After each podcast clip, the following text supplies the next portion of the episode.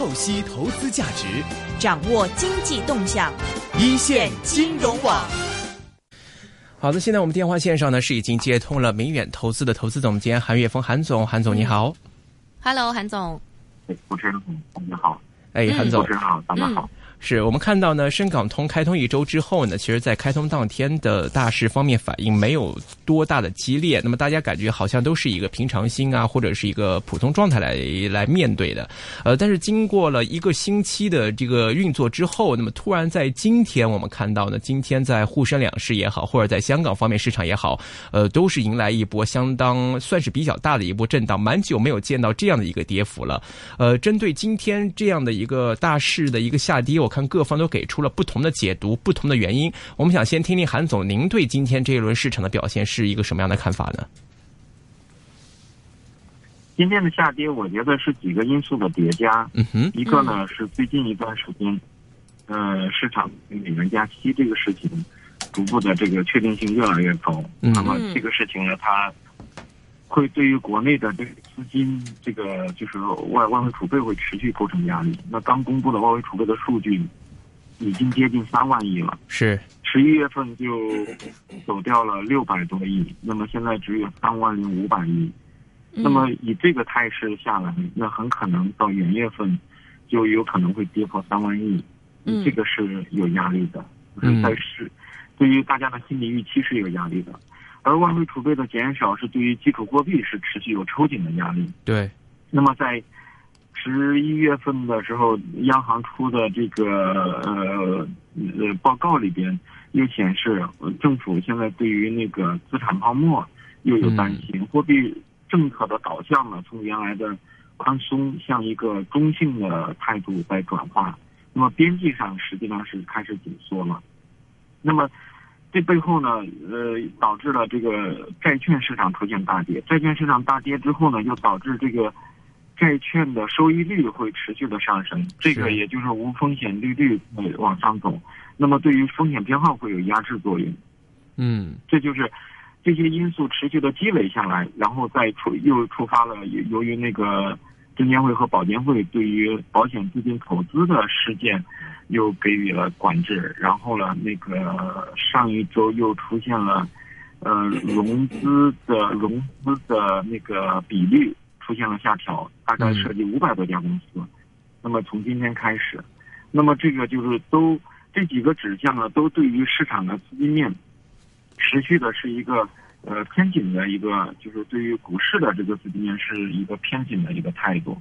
是那么这是几个因素叠加在一起构成了今天的下跌，我觉得这这个是主要的因素。是，呃，首先我们来看这个外汇储备方面的压力啊。这个最近其实人民币方面压力确实蛮大的，包括刚才你也提到人民币的这个呃这个外汇储备方面的下降速度确实也蛮快，逼近三万亿的这样的一个关口。呃，很多人对人民币的继续的走资的情况会担忧。另外呢，另外一方面我们看到相关的一些数据也有一些好的苗头，比如说这个进出口方面数据公布出来的。呃，最近来看，这个是贸易额是有些增长。这一块的话，您看，其实从人民币的角度或者外汇储备的角度来看，您觉得人民币未来的下一步的发展情况会怎么样呢？我觉得人民币可能压力比较大的就是十二月份和元月份，那么过了这个阶段以后，压力就会缓解，因为主要就是呃十二月份主要是美元加息的压力，嗯是美元加息的预期打得比较高，美元走得很强。其实就人民币本身来说，相对于其他的货币还是比较坚挺的，但是，呃，市场上看到了就是人民币对美元，那么这个阶段是有压力的。嗯呃，那么到元月份以后呢，就是主要还是，呃，因为这个呃加息的问题带来的元月份，大家对于人民币贬值这个预期可能一下还消退不了。那么五十万美金的这个额度又出来了，那么可能嗯那个阶段还会有一段这个尾声。是那么过了元月份以后，可能也就是很可能是过了春节以后，这些压力就会得到缓解。因为即使是美那个时候，就是美元第一次加息实现以后，美元指数短期可能也就呃差不多了。那您看美汇指数的一个的一个上限压力可能我就是哎 OK 就是我想问您，这个关于这个美汇指数方面，您说可能上限差不多了，您觉得美汇指数上限会有多少？一百零二多的这样一个位置，应该不会是它的一个上限吧？您觉得呢？我我觉得从短期来说，如果美元加息实现以后，应该是美元指数短期是应该是不会再继续再向上拓展了。哦，那么具体价格是多少是，就看这一周的前后的情况。嗯，那么再往后边一步，美元指数会不会进一步上行？应该可能会要看到四月份那个特朗普对于那个税。呃，税务的问题上国会讨论的情况，如果说他真的是对于大量的资本回流美国这个这个事情在国会得到认可，那么可能美元指数就会进一步走强。嗯，那对于特朗普上台之后，这个美联储方面这个加息步伐方面，我看市场很多人预期可能像以特朗普这样的一个风格，在明年可能会三到四次加息都不出奇啊。其实这样的可能性机会，您看高吗？另外，如果是这样的一个环境的话，那在明年的货币趋势上，其实是不是呃人民币的压力或者是美元的强势会进一步加剧呢？从现在来看呢，就是十二月份美元加息是确定的。那么这一次加息之后，美国我觉得不管是美联储，都可能还是需要一个观察的时间窗口，嗯，来观察美国经济的运行情况。嗯，所以我觉得可能在这个加息前后这一段时间，大家对这个事情的焦点会比较多。那么再往后边，应该主要的可能还是要看美国的经济数据。嗯，然后，那么呃，进一步推动了，就是我觉得特朗普主要的就是他在税收上，如果确实是刺激了美国的资本回流美回流到美国，那么这个对于美元指数又会有一个比较强的刺激。但是，在这个美元指数走强，是不是就有利于美国的经济？在这个中间的权衡，我觉得可能特朗普也需要一个时间来观察。OK，呃，我看到这个很多人都在分析啊，就说呃，美联储加息的一个动作，如果说在明年继续这样的一年四次或者三次这样的呃步伐来进行的话，其实新兴市场面临的压力呢，除了一方面会有一个走资压力之外，呃，对于新兴市场的企业其实也是一个很大的一个挑战，呃，包括说之前很多的一些在新兴市场这边亚洲亚太地区的一些企业借了一些美元债也好，或者是等等方面的呃。债务压力，呃，都会令到说这个新兴市场在来年可能会面对更大的一些风险。其实这一块的话，您觉得是不是说明年的新兴市场的整体表现会更不堪一点呢？您觉得？呃，如果是美，我觉得美联储的态度可能还是会相对会平和一点，但是。这个持续抽紧的压力肯定是存在的。嗯，如果其他的经济体给呃挤崩掉，那么对于美国经济也不是个好事，可能中间还是要取得一个平衡。但是就时间来说，对于中国还有新兴市场国家，这个压力肯定是持续的会加强的。嗯，嗯，是。所以呢，我们看在中央这一块，在频率上是您说，嗯。在频率上，我觉得可能不管是美联储，还是那个，可能还是要观察一下这个最后的结果。如果是有比较大的，对于其他国家的经济短期的震动比较大，可能有一些事情，就是比如在某些地区引起金融危机，嗯，那有一些事情的速度也会有一些抑制。否则的话，全球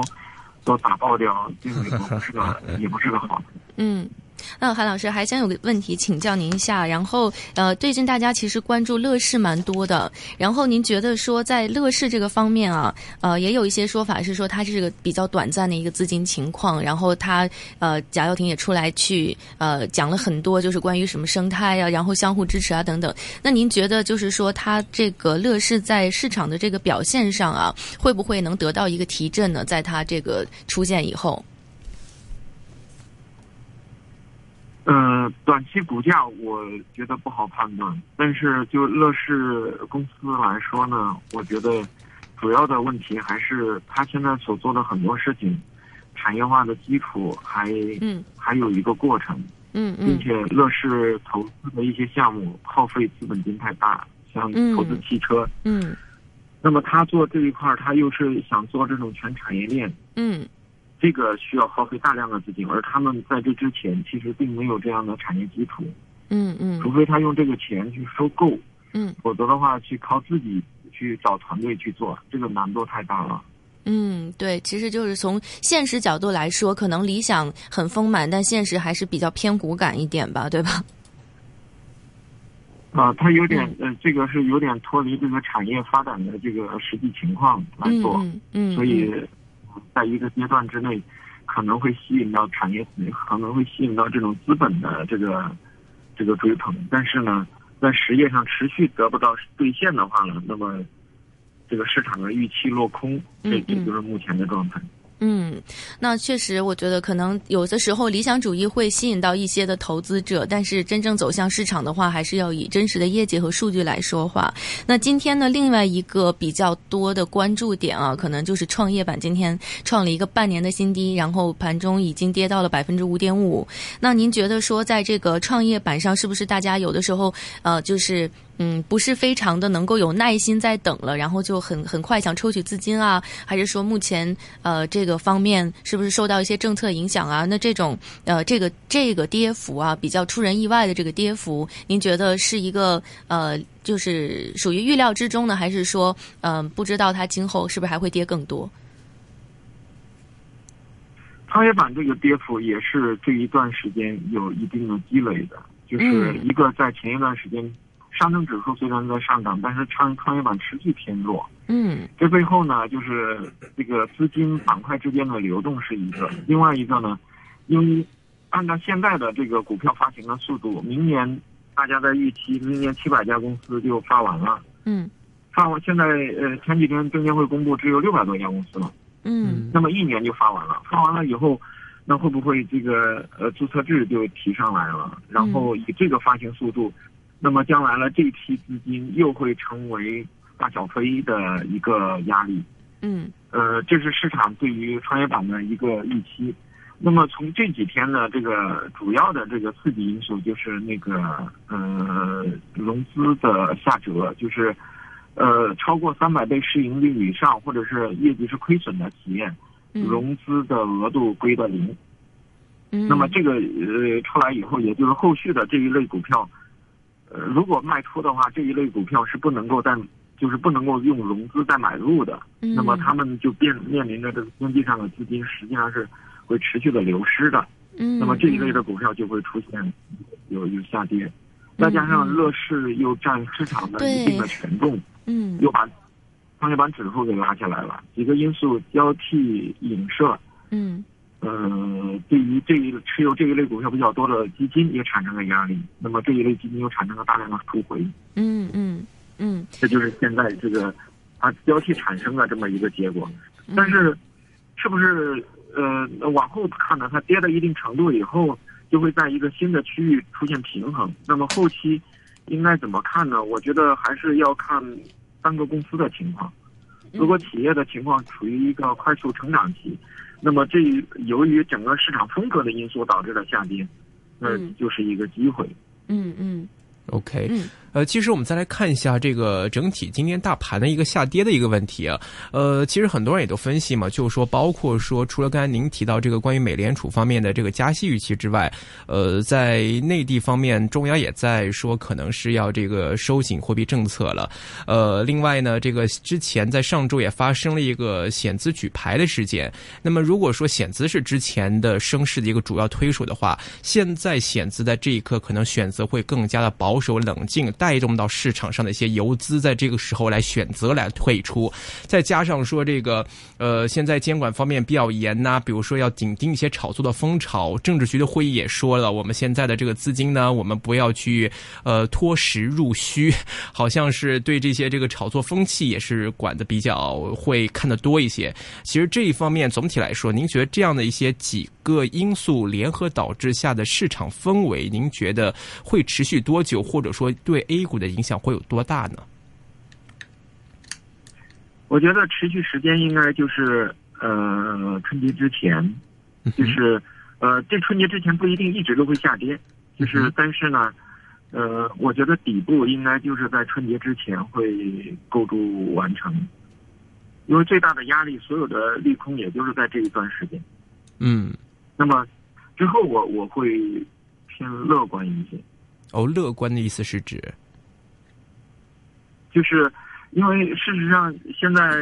到了明年，你过了春节之后，你会面临的还是一个问题。嗯，就是国内的这个，因还是，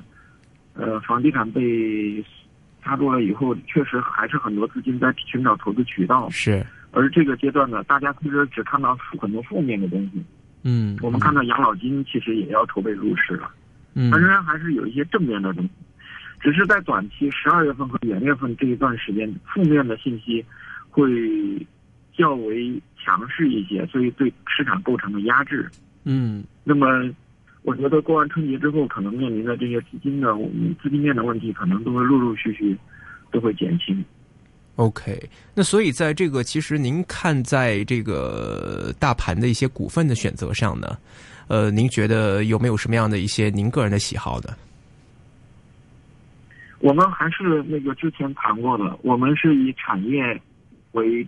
一个产业的这个成长周期作为一个